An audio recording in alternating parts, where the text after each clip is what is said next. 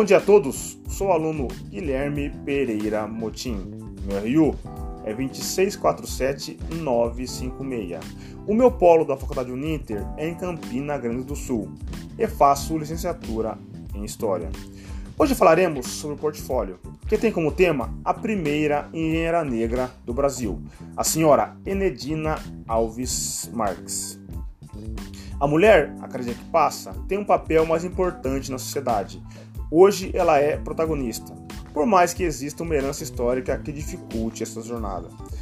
A senhora Enedina teve um papel muito importante nesta luta por igualdade entre homens e mulheres. A nobre Enedina nasceu em 13 de 1 de 1913, em Curitiba, no Paraná.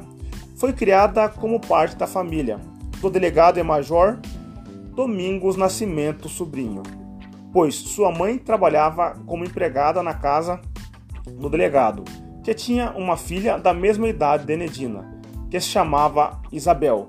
As duas estudaram juntas em escolas particulares e, quando terminaram os estudos, trabalharam como professora nas cidades de Campo Largo, Cerro Azul, Rio Negro e São Mateus do Sul. Em 1940, ingressou no curso de Engenharia Civil da Universidade Federal do Paraná.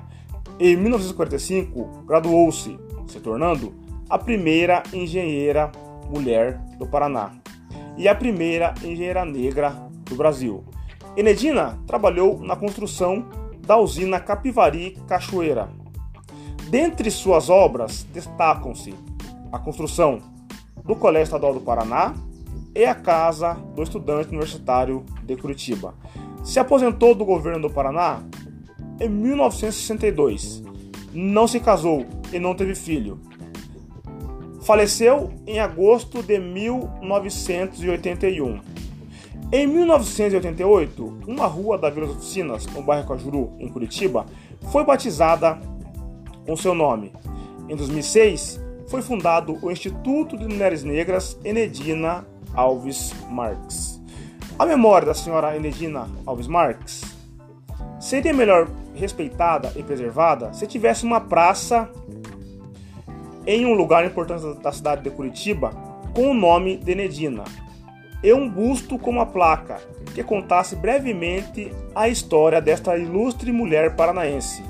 Se um livro fosse publicado em dedicatória a Enedina e fosse distribuído nas escolas, com total certeza iria fazer com que os alunos conhecessem e comentassem com os familiares e amigos sobre a primeira engenheira negra do Brasil.